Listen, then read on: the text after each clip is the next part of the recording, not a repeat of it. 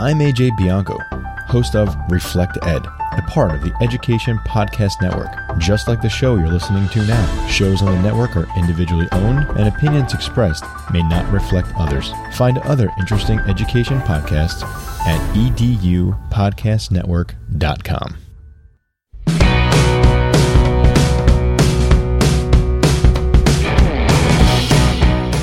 Welcome to episode 119 of the Google Teacher Podcast, your source for the latest Google for Education news, tips, tricks, and ideas you can use in class tomorrow. I'm Matt Miller from Ditch That Textbook. And I'm Casey Bell from Shake Up Learning. And in today's episode, we are sharing your tips.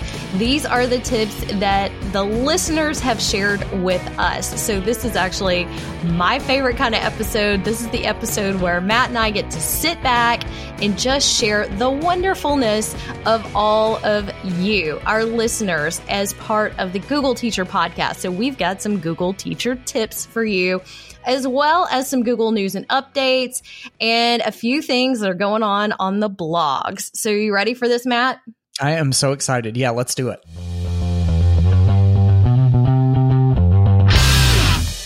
So, to kick off our Google News and updates, you might start to see a little change in your Gmail layout. If you're using Gmail for your email, there is going to be a new quick settings menu.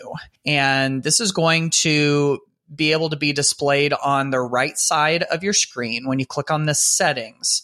And then you'll be able to see different interfaces, um, different inbox types, different display options. And what's kind of cool about it is when you click on this settings button, button and it opens up this sidebar, whenever you click on click to change one of those settings, it automatically applies it to your screen so you can see whether you like it or not. And so, um, it's kind of like that old, old idea of what you see is what you get. You know, you click on it, you change it, and you go, yeah, I don't really like that. And then you can go change it back. And then you just close out that sidebar. So it really makes it easy and fast to be able to customize your uh, inbox in ways that you may not have realized uh, just because it's available right there. So this is a pretty cool little feature, pretty simple one. Um, it should be rolling out to rapid release domains as soon as you've um, heard this, it, it should be going out in the end of May 2020. And then to scheduled release domains, it'll be out into later June, something like June 20th, 22nd, something like that. So um, keep an eye out for that. And uh, that'll help you customize your inbox just the way that you want it. I always appreciate a little update to Gmail to make it just a little bit better because I spend so much time in my inbox. Our next update is something that's going to require some work on my part. I've got to update some lessons, but I think we'll continue the Google Meet, the Google Hangouts chat, and we are going to switch gears. And now Google has launched a standalone Google Chat app. so it is a web-based application. You can they said install it. I didn't it didn't really require for me to install anything when i went to chat.google.com it pretty much just loaded for me but it does have to be enabled by your domain. It's available now for everyone. It's supposed to be fast reliable and an engaging way to use chat. I did see mention when i was launching this that you can set up rooms. So I'm guessing rooms are kind of like the groups that we have used inside Hangouts chat.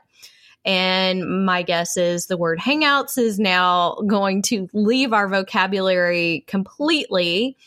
I'm still I'm still going to rebel against meet, but at least this one's just called chat, so I, I can handle that.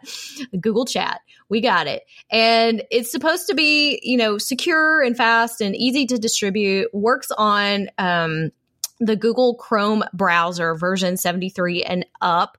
So that was actually remo- uh, released way back in March 2019. So you would have to have a pretty old device that hasn't been turned on in a while to be running something that can't actually run this. So I think this will be handy. I think more teachers are taking advantage of chats and things like this, both professionally to communicate within their campuses and with other teachers and staff but also in terms of supporting students remotely. So this may come in handy with chatting with students or parents as well.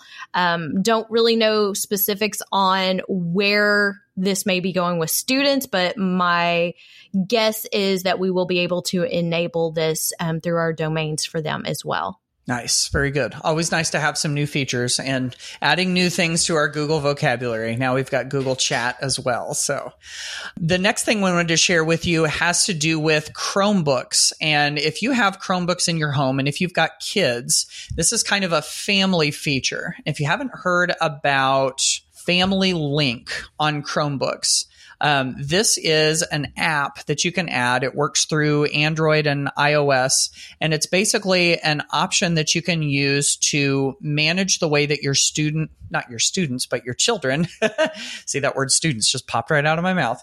Um, the way that you, your children use Chromebooks. And so it gives you as a parent, some options to to manage those. So this could be helpful if you are an educator and have your own kids at home or if you want to you know, give some advice and some support to some of the parents of the students that you work with. And so among the features that they, they mention in this post, uh, one is giving you the option of basically approving and denying apps and themes and extensions and different things in the Chrome Web Store. And so, um, what you can do there is you you basically get the opportunity to approve of certain extensions um, by just entering a password. So if you're familiar with in the school setting, you know, having certain extensions blocked and certain things approved, this is going to give you some similarities as a parent. And then the other thing that's really cool is it helps you create healthy guardrails for certain apps on a Chromebook. And so basically what the Chromebook will do through Family Link is it will keep an eye on um, children's screen time in certain apps or just in general. And so it gives gives parents more precise control over app usage so you can strike the right balance on um, the time that they spend in certain educational apps or games or different things like that. So if you're not familiar with Family Link, and if you've got kids at home, or if you know somebody with kids at home that uses Chromebooks, this could be a really, really useful thing. I may need this because I think I have too much screen time, Matt. Somebody needs to throttle me, get me off of the technology. I think I'm going to have to go on a digital diet pretty soon. This has been a lot. I have another announcement that I'm pretty excited about that the new Google Groups is now generally available. Although I will say I hate it when they give it that title. Like that's the least sexy title in the world. generally available. New Google Groups. I have been waiting for years. I'm like, when are they going to update groups? Because it's been the same for like, I swear, at least six or seven years. So the new Google Groups is now available. It was previously only in beta, but as of May 26, which is after this I mean, we've already passed that date. You can turn this on or off in the admin console. So you can make this available for your G, G Suite users, or if you're using it with your personal account, like I am, I'm hoping to be able to to start making use of some of these new features. Although it still looks like they haven't exactly rolled everything out. There's a little bit of, of stuff that's still in beta, but it has a, a little bit of a slicker new look it's kind of looked antiquated for quite a while. So this is one of those things. Like I said, I'm excited just because I'm so tired of looking at the same old way of using groups. But Google Groups, if you're not familiar, groups.google.com has been a great way to have discussion board types of conversations. And that's not something that works as well in Google Classroom. It doesn't thread it the same way like a discussion board is. So if you haven't explored this as an app, it may be time to look at this, especially as we're trying to set up some asynchronous communications um, within our schools. It could be very helpful. Yeah, that sounds really, really cool. Um, it seems like there hasn't been, just like what you're saying, there hasn't been a really good solution to this kind of thing, and so hopefully this will this will really help us out. So, um, if you, you want to check out more information about any of these things, of course, you can go to our show notes at googleteacherpodcast.com/slash one nineteen.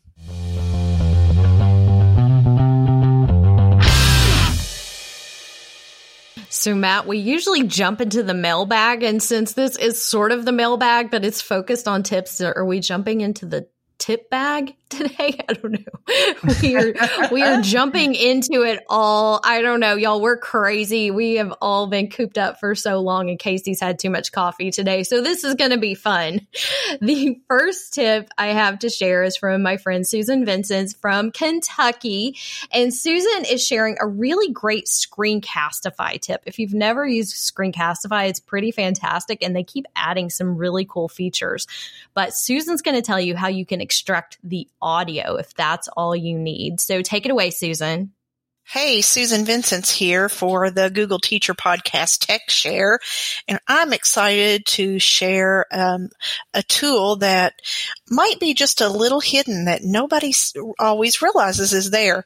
Sometimes there are t- um, incidences when you need to just record audio only instead of video, and I know many of you have been recording videos during this distance learning time. If you open your Screencastify extension and you record a video, and it can be just you saying, um, using your voice, whatever you need to say. And once you stop that recording, um, remember that it always goes to your Google Drive and then you have the option of publishing to YouTube and sharing to Classroom. And if you scroll just a little further down under those options, there's a download section.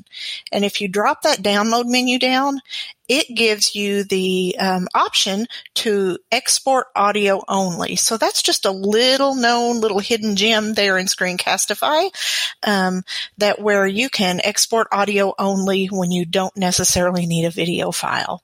So quick and easy tech tip there. Enjoy and happy teching. Love it. Quick, simple, easy to use. And yes, there is power in audio. Isn't this podcast the perfect example? Yeah, yeah, absolutely. I think so. Very good. Good tip. Thank you for that, Susan. By the way, you said if it's we were jumping into the mailbag, but this is tips. Does that mean that we're jumping into the tip jar? Tip jar. I said tip bag. Tip jar sounds yeah, a little bit better, yeah, but no, think- much more challenging. Yeah, yeah, I guess so. I don't know. So, okay, very good. Well, I wanted to jump into this next one in the next part of our tip jar. Um, this one's from Stephanie Howell from Ohio, who always has lots of really good ideas. And she has some thoughts about Google Educator Groups. So, Stephanie, take it away. Hey, it's Stephanie Howe from Pickerington Local School District. I really suggest that you join your local GEG. GEG stands for Google Educator Groups.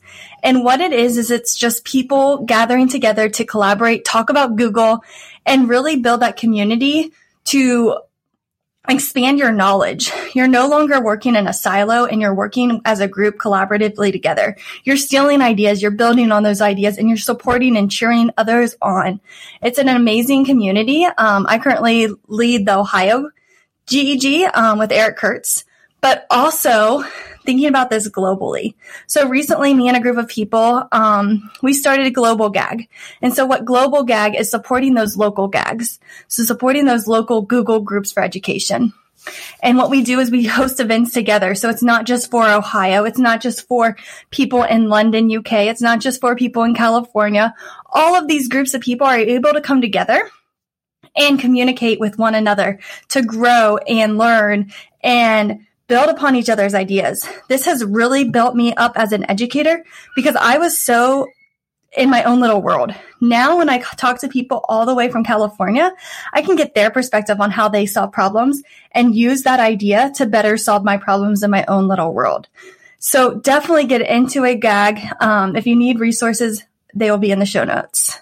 Yes, this is so good, so important. If you haven't found out about Google Educator Groups, if you haven't found one in your area, and maybe now is a great time to do it. And I know lots of folks have, um, you know, really built up their personal learning networks and have really you know built a sense of community around those and so um, we do have a link in the show notes as stephanie mentioned uh, for some more information about google educator groups so definitely go check that out our next tip comes to us from down under. So we have Katie Wardrobe from Melbourne, Australia, and she is sharing a really cool Chrome extension that lets you do some super cool things with YouTube and Vimeo videos. So take it away, Katie. Hi, Matt and Casey. It's Katie here from the Music Tech Teacher podcast with a tip for your final episode. I thought I'd share a Chrome extension that I discovered a few months ago, which is called Transpose. And once you've installed the Transpose extension, it gives you a little control panel that you can use on YouTube and Vimeo videos. You basically open up the video and then you can open up the transpose control panel to do things like change the playback speed of a YouTube video or transpose the music video up or down a little bit if you need it in a different key and one of my favorite things is that you can set up a playback loop in the video that you're watching. So this is super useful for music students who might be practicing a song and they need to play a small section over and over and over to get it right. But I think it would also be useful perhaps for language learners and people doing reading practice. So hopefully other people might find that useful. I've found it to be a really great one. And thank you so much for all that you do. I love listening to the podcast and I hope that you both enjoy your summer and think of us down here in Australia as we head into our winter. Bye for now. Can I just be in awe of the accent for a moment. Love hearing your accent. Um, and what a great extension. I'm definitely going to have to check that out. I have not played with that before. Yeah, that sounds super, super cool. So we're going to continue with the international flavor here. We're going to be hearing from Darren White from England, and he's got a pretty cool solution for doing live streams with the students, but still maintaining connections and building community with them. So Darren, take it away. Hey guys, it's Ranger the Trainer here at Ranger the Trainer on Twitter. Uh, one of my favorite Google tips during this uh, distance learning time has been using Google Forms and then the Google Sheets responses to maintain interaction with my students during live streamed lessons during Google Meet. So streaming the lesson and then sharing a form with them and then having the response, form responses coming back to me in the sheet so I'm able to respond and give the students shout outs for their correct answers, their birthdays and anything else that they want to call out, really raising that level of engagement. Thanks a lot. Keep going with the great work. Now, this is a pretty cool idea. If you've tried one of these streams, you know, streams are generally sort of one way communication. But if you set up a form and just keep an eye on the sheet that brings in all of the responses, that really does give you a good opportunity to shout out to your students and build in some interaction. So I thought that was a pretty clever idea. Yes, that's a different idea that I don't think a lot of people would have thought of using it that way. So thanks for that, Darren. We have another tip coming to us today from Arkansas. This is from Tanner Oglesby. And Tanner is reminding us of the power of Google Forms and how much it came in handy during this whole remote learning thing. So take it away, Tanner. Hi, my name is Tanner Oglesby, and I teach in uh, Central Arkansas, teach high school. I just wanted to give the tip of potentially using Google Forms as um, a database creator in Google Sheets. So I use Google Forms at the beginning of each year to get a bunch of new student information, parent, guardian contact, all of that information. Um, into I, I, I, have the students fill out kind of a quiz uh, to give me the information. Then i create a google sheets and i use that sheet um, to be able to keep in contact with families in an easier way than having to go through my school database system um, and I've found that during the remote learning situation, it has been super, super helpful. So I would just recommend um, using Google Forms to create a database on Sheets. And um, you can use the Command F feature to search a student quickly, find their parent, guardian, contact information. Um, it's just super, super helpful. Thought I'd help. Thanks.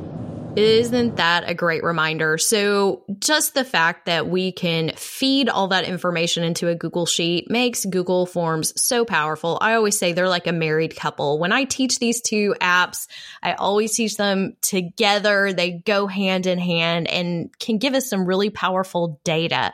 So, whether we're collecting parent information, contact information, we're doing some surveys, we're getting to know our kids, definitely going to come in handy um, as we look into the fall and whatever the new normal is those are those really are so powerful when they work together. So, our next message comes from Dan Stitzel from Ohio, and he's going to talk about one of his favorite tools and one of mine as well, uh, Google Keep, and all of the flexible uses of it. So, take it away, Dan.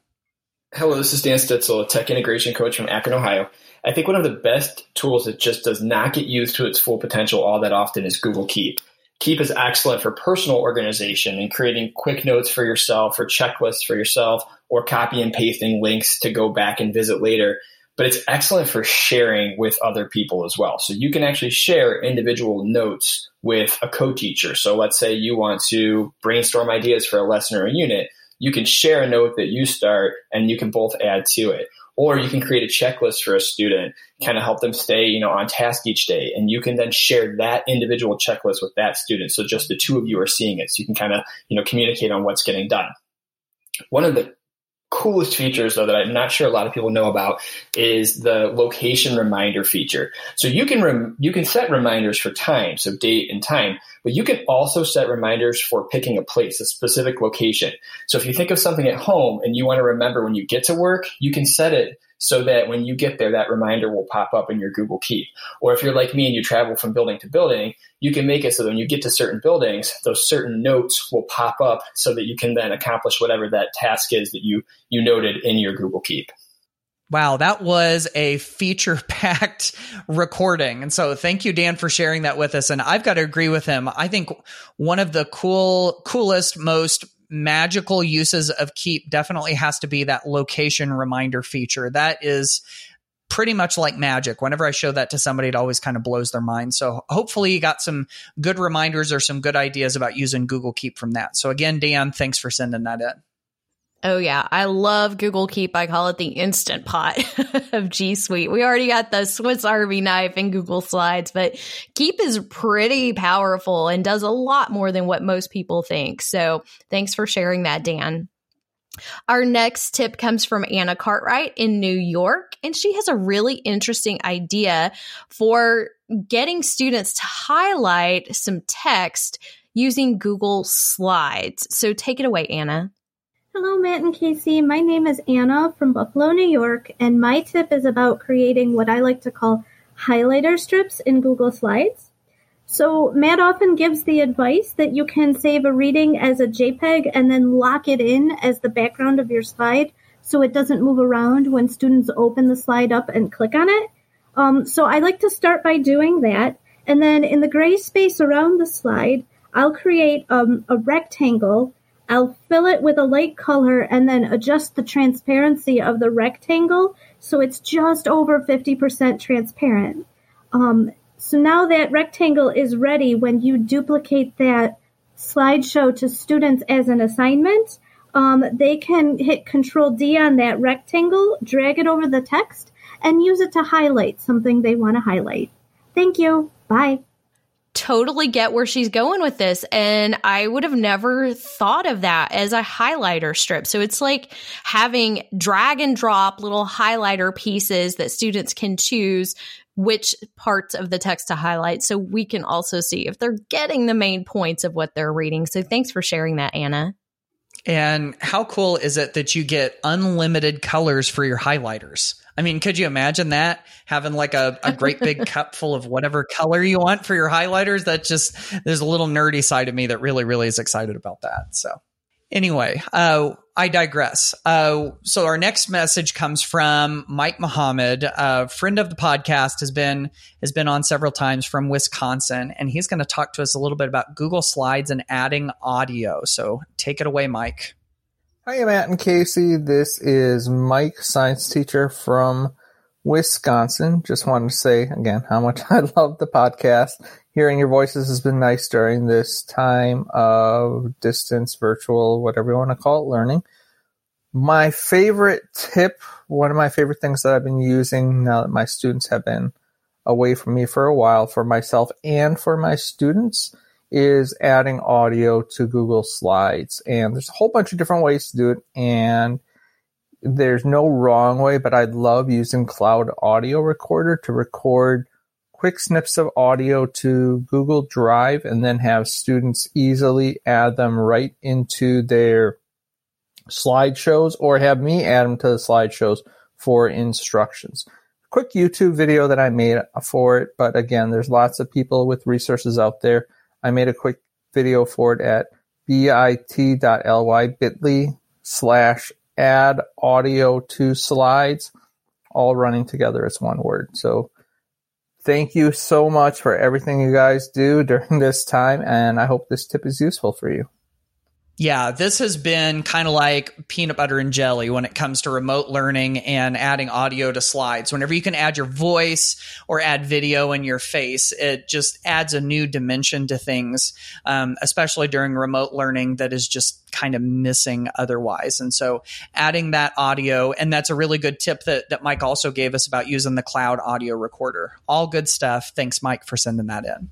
Our next tip comes from Ronaldo Palacios in California, and he is reminding us of how we can see our students in one window during a Google Meet as well as share our screen. So if you've been a little bit confused, it's really hard when you're presenting online to see all the things that you need to see at once. And so Ronaldo has some tips here to share with you. So take it away. Okay, basically, uh, my name is Ronaldo Palacios, teacher at St. Michael Academy in San Diego. One of the things I like to do is in order to allow me to use uh, Google Meet uh, and um, share my whole screen at the same time and at the same time view, uh, continue viewing my students is that I will use, um, I will open a uh, second window, not just another tab, but um, I'll minimize it, open another window so I can have Google Meet on its own window and uh, whatever screen I'm trying to share on another window. This way, I, I will not use uh, sight, lose sight of my students and it has allowed me. I don't know if uh, now I'm not sure if I saw if I went back into Google Meet if it'll allow me to pop it out into a new window, but that's one hack that I've been using now, which allows me to share my full screen and at the same time continue to view my students on the side. And that's all. Yep, such a good reminder. I forget that so many people don't think in terms of windows. I am I, I, can't even count how many windows I have open right now, let alone the tabs. So it definitely comes in handy when you're sharing your screen. So thanks for that. Yeah, yeah, absolutely. Uh, next one is another familiar face. You may remember her from episode 65 of the podcast. This is Pam Hubler from South Carolina, and she's going to talk about her favorite alternative to Google Calendar. Take it away, Pam. Hey, Matt and Casey, it's Pam Hubler or Special Techie on Twitter. I just wanted to check in with the Google Teacher Podcast family with my Google tip. I like to use Google Sheets instead of using Google Calendar to keep track of my daily activities and things like that as a coach. I do this because it takes a lot less time for me to just update one Google Sheet for the month than it does for me to add individual events on my Google Calendar. Then it's also easy to share with admin or for teachers to see where I am. So I've got an updated tracker in my show notes from episode 65 a long time ago if you want to check it out. Yeah, I've heard Pam talk about this a couple times. This is a really clever idea. Um, swapping out sheets with calendar. Very good stuff. And Pam was very gracious, as she said, to give us an updated tracker. And so if you want to get the template, and then she's also got some notes with the new tracker linked to it. We've got links to both of those in the show notes at googleteacherpodcast.com slash 119. So if you want to go check those out, we've got it all linked up. So thanks, Pam, for sending that in. Yes, that tracker is one of my favorites. Thanks, Pam. Laura Conway from Colorado, she left us a message, but it's more of a question, but it's a really good question to ask right now. So take it away, Laura. Hey guys, this is Laura here. Um, I'm a teacher right now in Colorado, but I'm a military spouse and we're getting stationed overseas next year. So I have to leave my school district. Um, I remember a few months ago you talked about either an app or an extension where we could copy all of our school files over to our personal files in Google Drive. Um, instead of just like manually downloading every single thing. I just don't remember what it was and I couldn't find it anywhere on the website. I might just be looking for the wrong search word. So if you wouldn't mind reminding us what that either app or extension is where we can copy everything from our school files over to our personal Google Drive, I would really appreciate it. Thanks for everything you guys do. You are absolutely amazing. Have a great summer. Oh, okay. This is a huge reminder for everyone because this is the time of year when you may be transitioning. You may be moving. She's a military spouse, so she's going to be traveling overseas for the next school year and she needs to take her Google stuff with her. So there is a program called Google Takeout, and it will allow you to download a zip file of all of your Google files. It's not exactly everything, but it's pretty much the most important things that you will want to take with you. So that is one way that you can transfer um, open that zip file and then upload it into your new account. I also do a lot of sharing and moving things around between a personal account and a school account. That will let you do a few things and you can change ownerships if you're the original owner of documents. But um, yeah, you want to make sure you're getting all of your stuff and you don't leave it behind. Yep, absolutely. Very good. Very good stuff to remember. Uh, this next one came in via email, so we don't have a voice message with this one, but it comes from Kim McClintock from San Antonio, Texas. And she asks, I would like to know if you have any suggestions for how to keep track of assignments that are turned into Google Classroom. I have a digital journal or notebook that I've had students doing uh, for a novel study, and every week I add new slides to their journal. However, if I'm still grading work that they turned in, they can't begin work on the new assignment until I return it to them. Do you have any suggestions for how I could assign work for them and allow them to continue working without me having to return the journal so that I can continue grading while they continue working? So if that makes sense, I think the, the heart of this question is that whenever students turn in work through you know, by attaching a file to an assignment and then turning it in, then they lose access to it because the teacher then becomes the temporary owner of it. And then the teacher hangs on to it until they pass it on. And so um, I was kicking this around a little bit. And I think one solution might be this that if you create that assignment, and then the student shares a link to that journal in the private comments for that assignment. So all they do is they just grab a, you know, like an edit link or a comment link that they can share in the private comments. Then the teacher has access to it. And then whenever they're ready to turn it in, all they've got to do is just hit that turn in button. And then that way they're not actually passing ownership of the file over to the teacher but the teacher still has access to the file because of the share link. So then you could go in and you could click on it and you can add whatever feedback that you want to, and then you can give the student the grade back. And the the student has never actually passed ownership over to the teacher. So that's kind of one little workaround that I could think of. I'm sure there's lots of other ways to do it, but that's the first one that comes to mind for me. So Kim, thanks so much for for asking that question. Our next tip is I think pretty awesome. It's from Amber Hoke from North Carolina, and she is using Google Voice in a very interesting way. She's using it to record song stories for her students. So take a listen to this. Hi, Matt and Kasey. My name is Amber, and I'm an elementary music teacher from Western North Carolina. And I wanted to share an idea that I use during this remote learning time. I've been using Google Voice for my students to call in and listen to a recording of me singing a song story. Then, if they want to, they can leave me a message.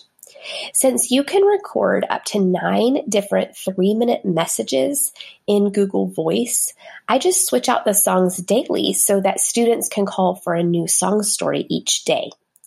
I also use the do not disturb feature in Google Voice so that they could call anytime. And if they choose to leave a message, I would get a text translation of their message in my email inbox. It was fun and easy to set this up, and it really just allowed me to connect with my students in a different way, keep that communication going, and it required minimal effort from me. So, hope you enjoy this idea about Google Voice.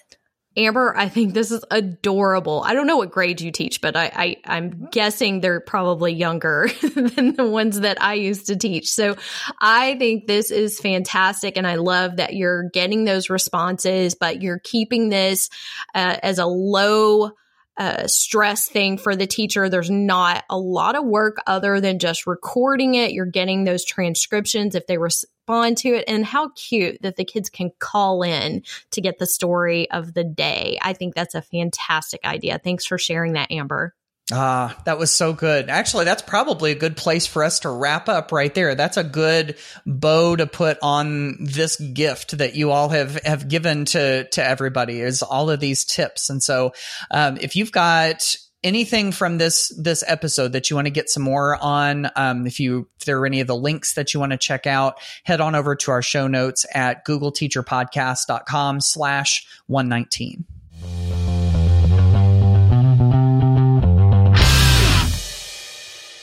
So it's time to wrap up this episode with just a few blog posts, and then we're going to be putting a bow on this season of the podcast. So I've still got lots of free resources to my new book, Tech Like a Pirate. Uh, you can find those at techlikeapirate.com. It's all about using the classroom technology that we have to make learning unforgettable, to make it a memorable experience. Um, and of course, the book is available if you want to go check it out. I've also got a post that you can check out related to Google Sites 20 Google Sites tips and tricks. This is one that we've updated recently with some new stuff. And so lots of good stuff here for you to go check out. And it's that time of year, y'all. We are wrapping things up, cleaning things up. You know, in last week's episode, we did a whole cleaning up Google Classroom and Google Drive episode. So I went ahead and added a link to my blog post that I just updated. So um, this is a post that I think originally came out last year. But anyway, I updated my Google Classroom cleanup tips with a little remote learning twist. So that's there for mm-hmm. you. I've also got tons of free resources if you're interested in getting Google certified this summer. So with everyone needing to kind of take their Google skills to the next level, that is definitely something to look into. And I wanted to announce that I will be part of a virtual conference that is, I believe it's June the 5th, if I'm remembering the date correctly. So it should be this week as you're listening to this episode. It's called Get Your Virtual Lead On. So there is also Get Your Virtual Teach On. If you've heard of Get Your Teach On, this is the virtual version. And I'm going to be in the leadership conference. So um, I'll be doing a presentation there, but there are tons of great speakers. If you're a leader or you want to share this with your leaders, I would love to see you there.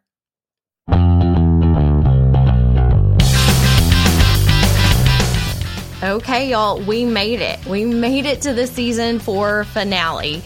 It was on fire, not because of us, but because of you. And I do feel like we had several mic drop moments in there. These are my favorite episodes, and I think that they are the most popular downloads in our entire history of the Google Teacher podcast. So we hope you have enjoyed it, that you're walking away with tips and tools that are going to carry you through the summer and into the next school year.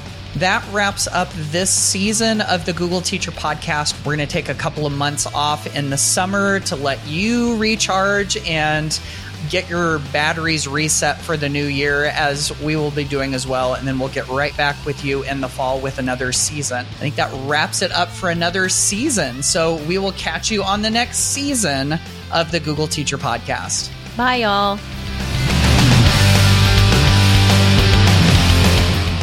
Thanks for listening to the Google Teacher Podcast.